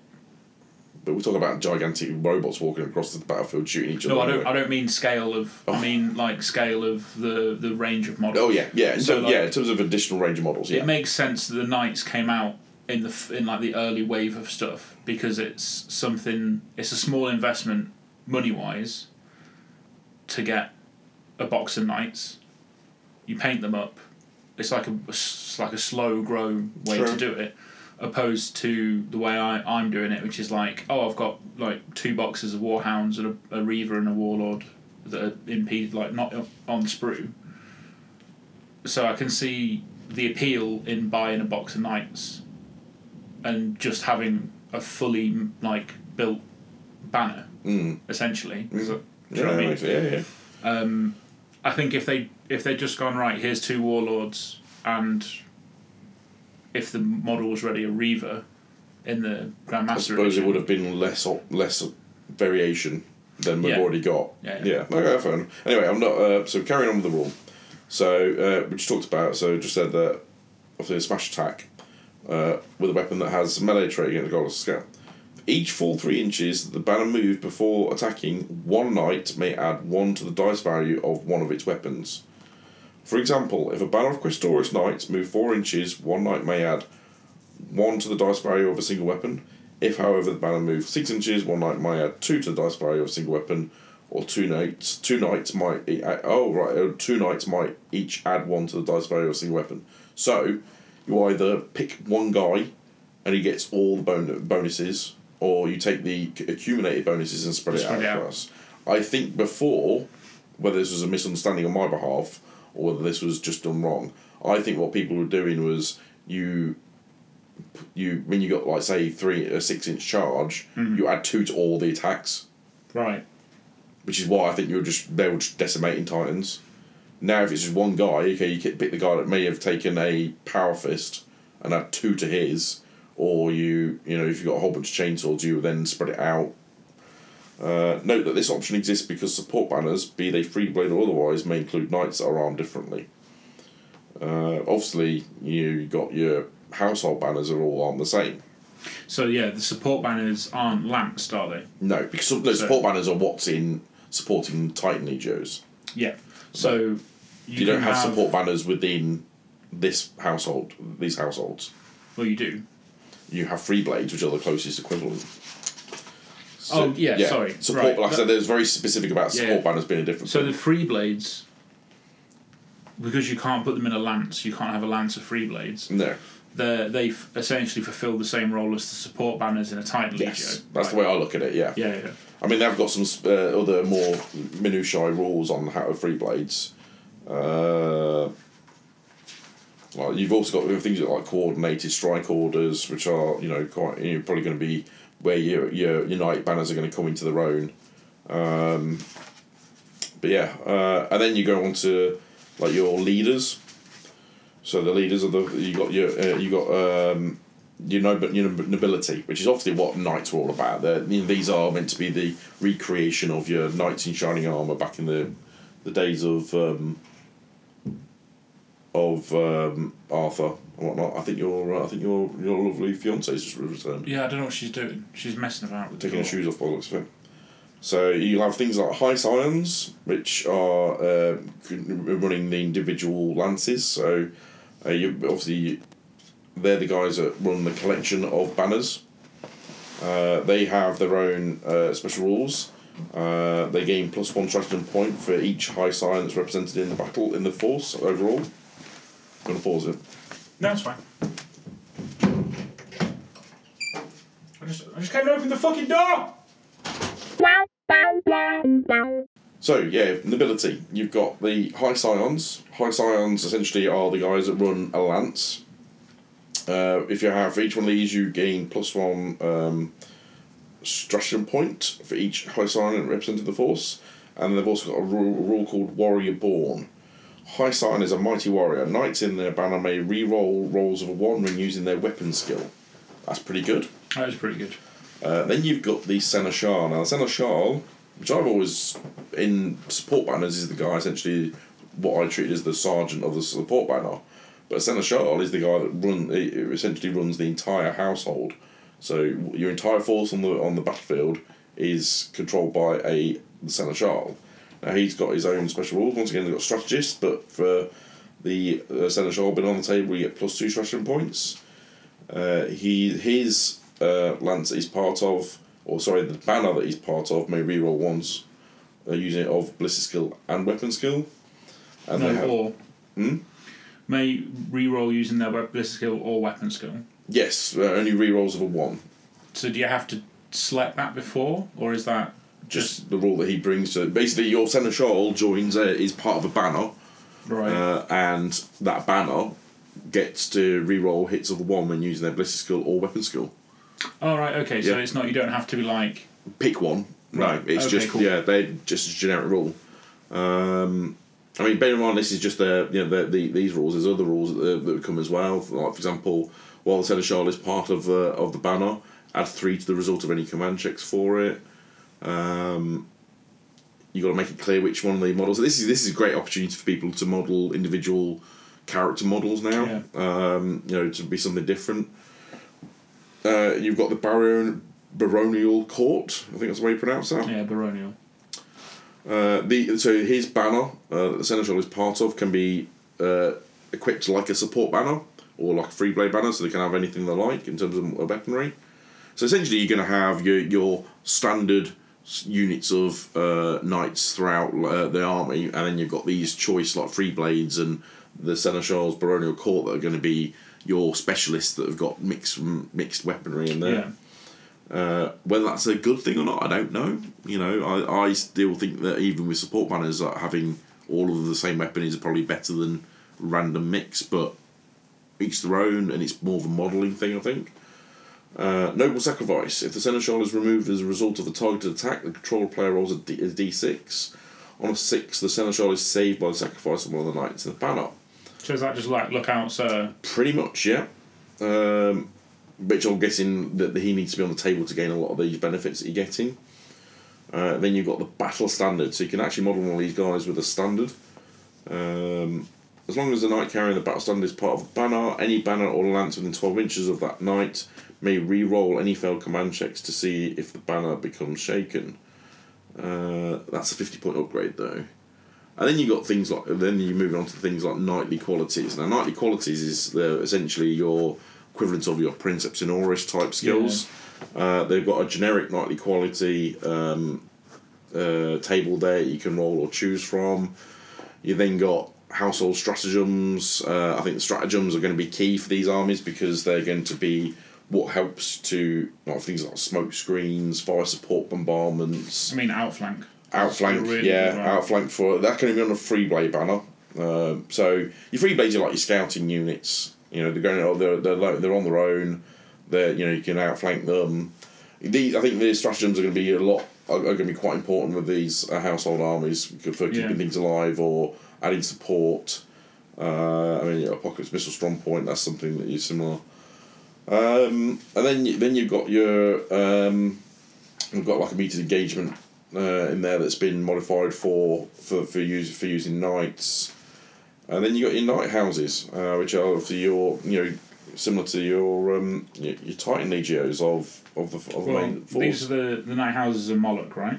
Yeah, not how well. Yeah, specifically to Mo- to Mo- to Moloch. Uh, is it Moloch or Molech? Moloch. I say Moloch. Moloch. So you've, got, you've got House Devine, which is the ones that are in the books. Yes, that's what's in. Um, yep. Uh, uh, the, this is what's on the front of the cover as well.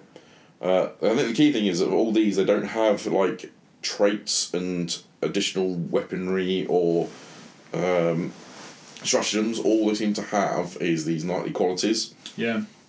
which is for the seneschal. No, no. For the Or High Scion. households, it's the High Scion or Seneschal. Yeah. Uh, can qualify to to be generated from the table by rolling a d3. So, does I imagine? Hang on. I'll So check. where is the one on the the the, pay, the, the one other? on, The other one was just for the High Scion, wasn't it? No, well that is also just a generic one. So Was that can- for the was that for the Seneschal only? Though? Each seneschal has knightly quality. Um, yeah, that's just for the seneschal by the looks of it. Yeah, so Yeah. the the household, at least the house Devine one, you can have high the high, High side sign as well. as well. Yeah, Or whether that's if you only no House Devine, High Scion, or Seneschal. yeah, which is surely both, right? Uh, I I wonder whether it's because if you well, why would you not take a Seneschal? Yeah, I know. Yeah, So it ma- it makes sense that it Yeah. would be both. But again, they're not they're not really like game breaking shenanigans. It's like when you make a command check to see if the lance becomes shaken. Um, all banners within the seneschal's lance add plus one to the dice roll. So yeah, so basically these are where your characters are going to your characters are going to come into the uh, into the into your knight household is that uh, you can either build a generic one of your own use, uh, and then use the tables on there, or if you're going to build one based around one of the knight houses of Moloch, Moloch uh, you get these um, these knightly qualities. Um, so they've got uh, House Devine, House Donar or Donar That's kind of like a green and black. Um, with red accents on there, isn't it? I mean, again, like the color plates are really really nice. mm, Um, but yeah, I mean the knight houses, it's mostly just a bit of theme and some fluff. yeah. Uh, House Indra is pretty cool. That's that's green and yellow. That's uh, Acheron though on the color plate. So Oh, it is, yeah. Mm. There's an Acheron. It's the other one, isn't it? I forget which one the Acheron is. Because Acheron, is Uh, Acheron with the flamethrower? oh, it's a castigator. Sorry. That's it, Castigator. Yeah, yeah. That one. It's- It even says there House Indra because that's just Knight Castigator. Oh yeah, if I just you read, read- if if I you if read I the used the that read, Um, I mean, without going into too much detail, the, the, I like that they've got quite a bit of fluff with uh, each one of these. Um, more so than you would get for the Titan Legio, by the looks of it. Or at least Yeah. the Titan Legios in this book. House Kashka looks pretty cool. That's like a blue and white. Um, one of their knightly qualities is called the Drunken Lord. That was the first thing I saw when I turned to that page. when the Seneschal's banner suffers a direct hit on a roll of a six, roll a d6. On a roll of a five or six, the hit's ignored. However, the Seneschal's banner does not add three to its command checks. That's pretty cool. That is quite cool. Yeah. quite- so basically, he's a, a, a, stumbling drunk. You can pronounce the next one because I definitely can't. How's Cowshick? Is that it? Shit? That's what I'm going with. Cowshick, not cow shit. No, I didn't say cow shit. It sounds I like it's said cow shit. Cowshick. Uh, that's a, a split design with a like a like a Sons of Horus green and a like a blue with orange flames. That's a mishmash of colours. That one is Uh, yeah, and design. it's an odd one. Uh, it's got Stone Blind, Iron of the Earth, and Hardened Soul as their knightly qualities.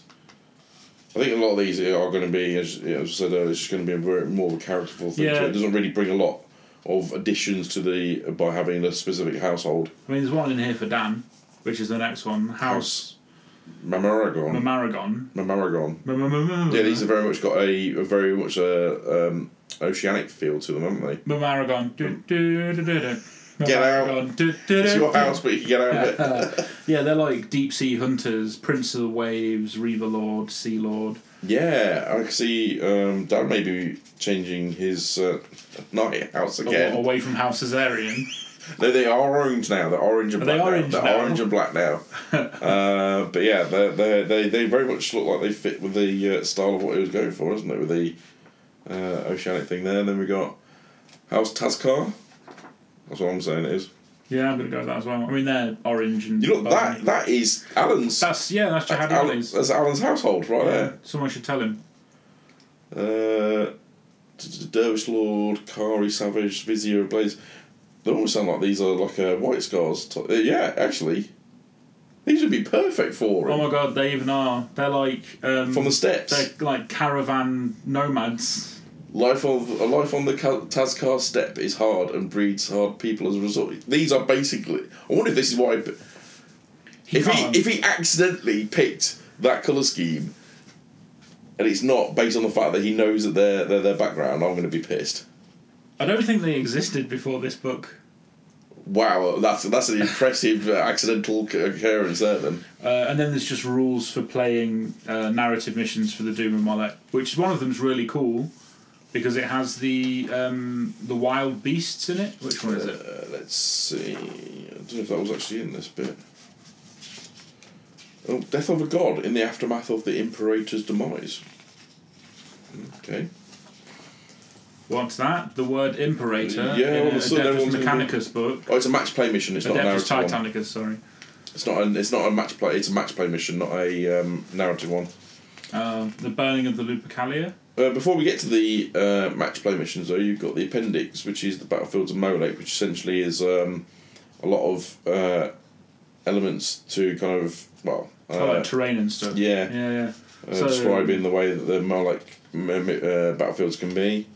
But yeah, they're going on to the match play mission, which is Beast Hunt, which uh, allow, specifies for the Beast Hunt mission, players will need to represent the beast using models.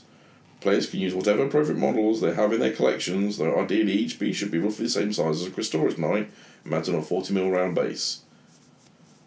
Uh, if they don't have access to models, but that, that, that allows you to open up some uh, interesting Yeah, man. Uh, modern your, conversion. um, get your, your Dark Eldar Griblies out. Yeah, yeah, yeah, you know, or uh, you know, some mixed um, uh, Tyranids in there. But uh, yeah, it's interesting. You've all of a sudden now you've got the uh, knight, you know, uh, robots versus monsters.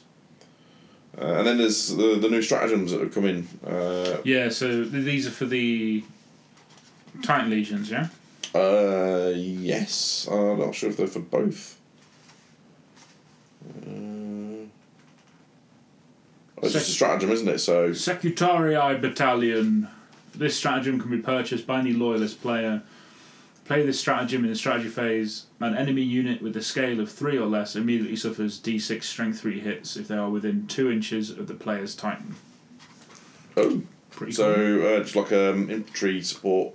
The Well, Titan. you know what the Secutarii are. Yeah, they're like the spear dudes, right? Yeah. In fact, that's one of the things I liked about the book Warlord was that it very much uh, had, uh, did I a had very the good- Titan Guard in. Yeah. Yeah. Yeah. I really like the Titan Guard. Uh, yeah, there's a lot, a lot of like quite a, there's about you know there's what three pages of stratagems there. Yeah. Oh no, two pages of stratagems, and then you got um, the tertiary objectives as well. Stratagem Quake Shells. Play this during each strategy phase. Place a 5 inch blast marker anywhere on the battlefield, then scatter it 1d10. Any unit touched by the marker where it eventually lands suffers d3 strength 6 hits or d6 strength 6 hits. If the central hole of the blast marker is entirely over the base, in addition, the unit is then moved d6 inches directly uh, in a direction, sorry, determined by a scatter dice. So just rando quake shells going off. Yeah. Yeah. uh, Haywire barrage, Earthshaker mines, static rain. living armor. Where's that? Uh, that's on the uh, page up to the one the middle of the second page. Oh, hello. Three cost though. Gifts of the Dark Mechanicum. The player rolls a d10. If the result is equal or higher to the amount of structural damage suffered, all damage of the location is repaired. Oh, that's the one they previewed on the Warhammer community page. Yeah. yeah, that's quite nice. Um, So yeah, they're all they're all oh, Martian servitor clades. yeah, that's pretty good, but still quite, quite costly. So they're all kind of interesting. None of them are immediately like game breaking. That's the thing about Adeptus Titanicus though is that the, it's not just about the titans. The, a lot of these stratagems can really change the way the game plays. Like for example, in the game that you know, mentioned before on the thirty K channel, when I played uh, Alistair, essentially he won the game because he used one of his stratagems that allowed him to, or it might, be his personal trait that allowed him to take the uh, initiative. Yeah. Like, but that, you know, essentially he'd won the initiative on each of the roll, and then when it came to the last turn, he went, "I'm taking the initiative." Like, well, I'm just kind of screwed now. I don't have any choice here. And then there's two battlefield assets. Uh, yep, Yeah, forward observers and tighter hunter, tighter hunter. Titan Hunter Infantry. That's when we got people excited when they saw this one coming out in the pre- uh, when people saw it sneak sneak preview. Uh, essentially, you get to place some markers on the table, two markers on the table, and they've got a, a stat line: uh, ballistic skill, weapon skill of five plus, fire mark of three sixty, range six inches at short and long at twelve inches, strength plus one at short, accuracy sorry accuracy plus one at short range, four dice, strength five.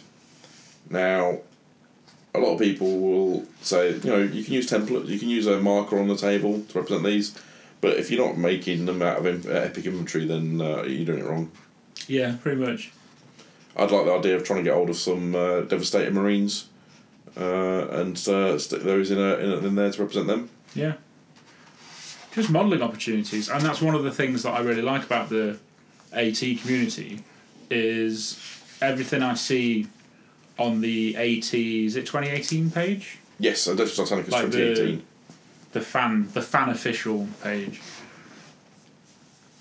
It's all about oh like paint schemes and converting bases, and every so often a thread comes up like oh what's the best maniple to take to do this. The discussion is normally about the different legios, which one does What that job the yeah. best. Well, that's why I picked Myrmidon for mine. Even though it's uh, quite a restricted, it's quite restrictive in terms of the play style. Uh, you know, you've got to take the two warlords. It's mentioned in the Krytos uh, background that it's you know what the, what they tend to use. Uh, obviously, your um, your warlord titans are big with them because they're like destroying uh, this. You know, the the, the, the Godbreakers operatus mundi, as it were, is level the city Yeah, level what you're hiding behind, and then you've got nothing. Uh, they're quite like using plasma. Uh, so my while I've been building my ma- you know designing my army lists, I've been based on the thought of I want you know missiles in there, I want a volcano cannon, I want quake cannons in there, I want plasma weaponry in there if I can get it.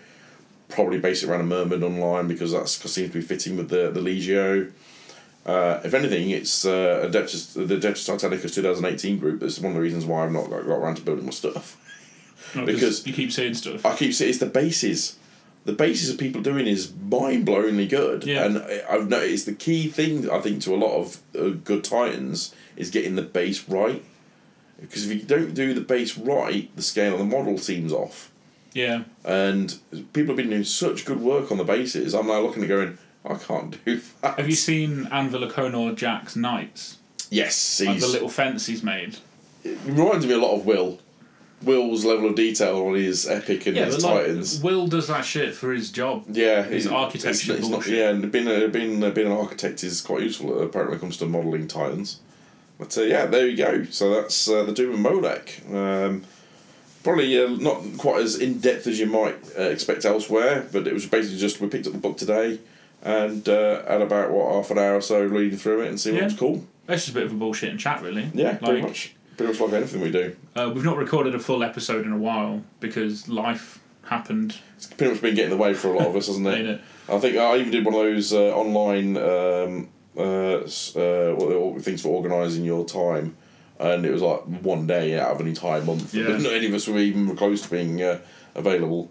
And even then, it wasn't all of us either, was it? Yeah, I mean, my, my calendar's now more sorted because we know what's happening with my grandmother. Um, so yeah, I'm I, I'm kind of freer to to record properly now. So Well, yeah, just as a quick thing, so um, getting hype on uh, at Heresy again. Uh, I think there's another thing is I've had um, personally I've had a couple of other systems that have kind of been kind of pushing the pushing. You know, we've had Kill Team, Forty K Kill Team, kind of a bit of taking a bit of hype recently, and uh, I've had uh, a bit of interest in Star Wars Legion myself. Uh, so that's kind of taken the hype away, but last weekend was good because we went down, uh, me, Dan, Alistair, and Kurt, or as he's now taking, he's owning the name of Skinny Penis. Um, uh, we went down to Warhammer World for some Heresy games, and that was really good. Uh, well, I say really good. It wasn't really, really, really bad for me. yeah, couldn't you not roll dice? Uh, no, not only could I not roll dice, but my opponents could just roll all the dice. Um, for example, you know, I've got a unit of Tyrant Terminators and a unit of Justaerin coming in charge against me. Uh, he wipes out the entire unit of Terminators. I don't cause a single wound with power fists and all sorts in there. That was just the way that day went. Uh, but as a result, I've uh, got some new height for Heresy. Um, Heresy Gaming, at least, I've got more than enough stuff modelling wise. Uh, and now I've kind of got. I'm on this um, after some speaking to the guys and some advice. Uh, I'm designing three lists that I'm going to try and stick to rather than doing. Because one of the problems I've had a lot recently is uh, just I've had too much choice. Yeah, you don't know what you're doing. Because I've now got so much stuff to use, I can't. I'm changing the list every time I play to try and use as much stuff as possible. yeah. Um, so what I'm doing now is I've, I've picked three rites of war, building a list based around those, and I'm just going to use those, you know, and then cycle the rites of war list as opposed to changing the list every time I play to being something completely different and not really learning anything. Um, yeah, I think we'll uh, next episode we should be talking about law of Dark Angels because that's what we roll. Yeah, I need to brush up on that. Uh, we've obviously had Malevolence come out recently, so there's been a lot of uh, discussion on that, and you know, anti-psyker shit that's come out of that as well. Oh man, Kurt. Apparently, Kurt is super upset. yeah, he wasn't happy, was he? But then I think that there's the thing I said in our group chat is that that's all well and good if you're going to tailor a list to take on Thousand Sons. I mean, it's it's kind of a shitty thing to do. Uh, but all it did it was prove that yeah, if you tailor your list to take all the anti-psyker stuff, then yeah, Thousand Sons are going to get their asses handed to them. I mean, I fully expect you guys to do that when I drop my demons, the Ruinstorm. Uh, no, uh, I, I won't. I've, I've already played. Uh, I played Dan's uh, Word Bearers using the new demon rules for allies. How'd that go? Uh, not well, but that's probably because I'm playing Dan. Oh, for you. Yeah, not well for me. But you know, the the new demons are. We when we played it, we, we used the um, you know the standard level, Yeah. which apparently isn't some that that box art isn't actually in the book for using them as allies with word with word bearers. Well, where was that then? Because it was in the book they had. Uh, Well, Dan seems to think it's not in there, but that's what we use. That we use the like the middle level stat line for when he's u- when he was using them as allies. Oh, right, then when he played Kurt, I think they had the changing uh, stat line. Uh, but yeah, they, they, they, yeah, they've got real potential to be horrible. Um, their deployment system is quite quick. Is quite, makes it quite scary. Yeah. Um, I mean, what I'm looking. I think I've told you what I'm looking at doing. You know my idea for my Dark Mechanicum militia. yeah, Well, I'm still going to do that, um, but I'm going to take it further and do like tech demons and stuff for my. that'd be cool. That's why I've got that venom crawler. So I'm going to convert the venom crawler into That'd one be of the, the demonic brute things. But maybe, depending on next time we record, I might have actually done something, but I doubt it. so I'm um, I'm now. Uh, what are you talking about doing? What Dan's doing with the building each of the uh, pra- uh, the I'm gonna yeah I'm gonna console take it a bit further. So Dan's doing one of each consul for his Iron Warrior, his Iron Warriors, his Imperial Fists, and his um, Word bearers. Word Bearers.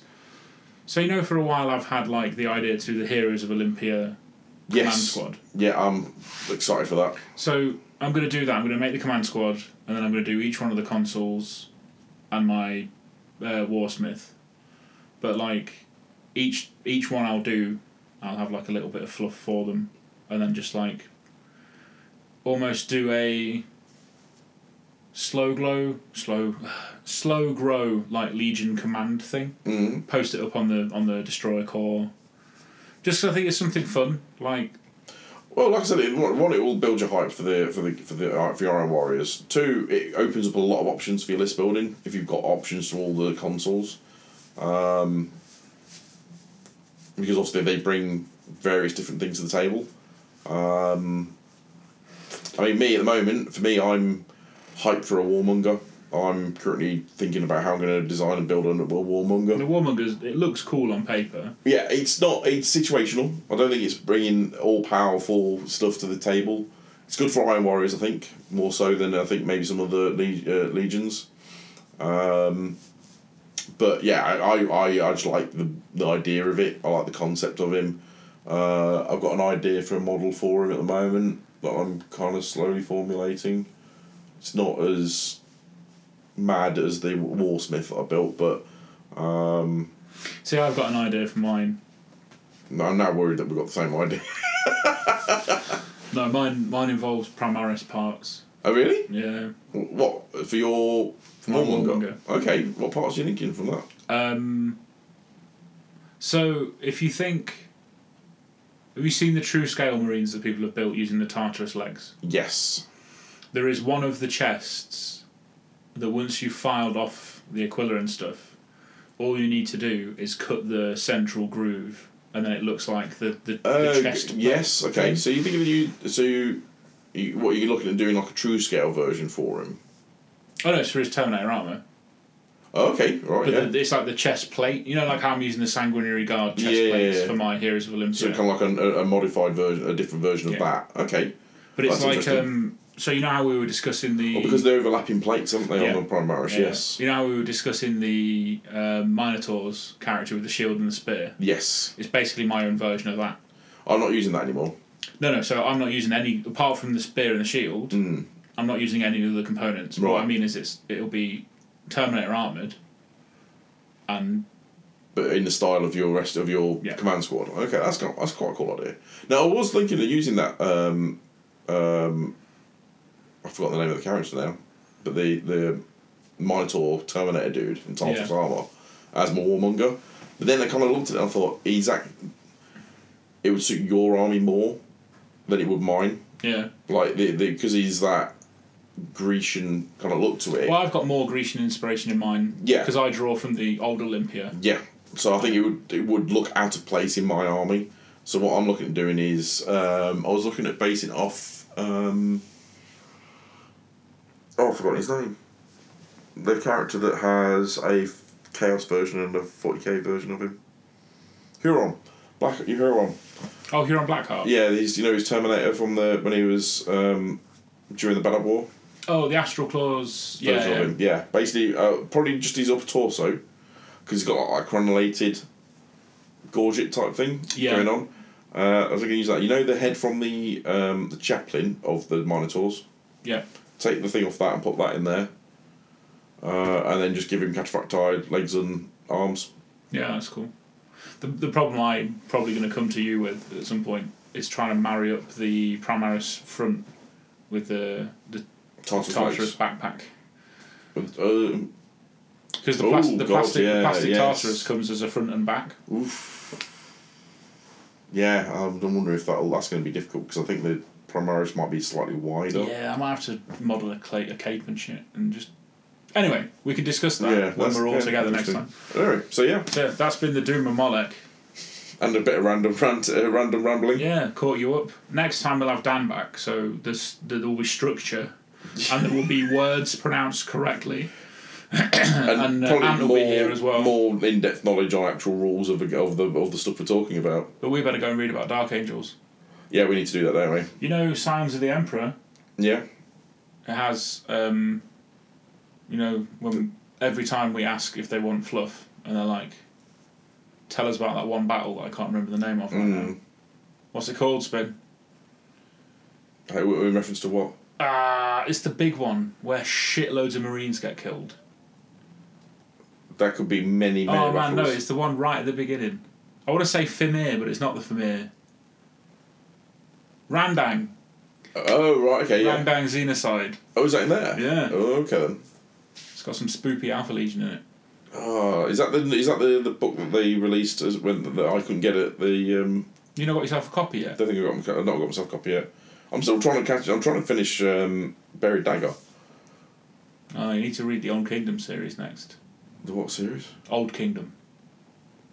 The What's book side, the book I made you buy. Oh yeah, okay. I need to read that. Anyway, peace. See you later. When it's time to party, we will party hard.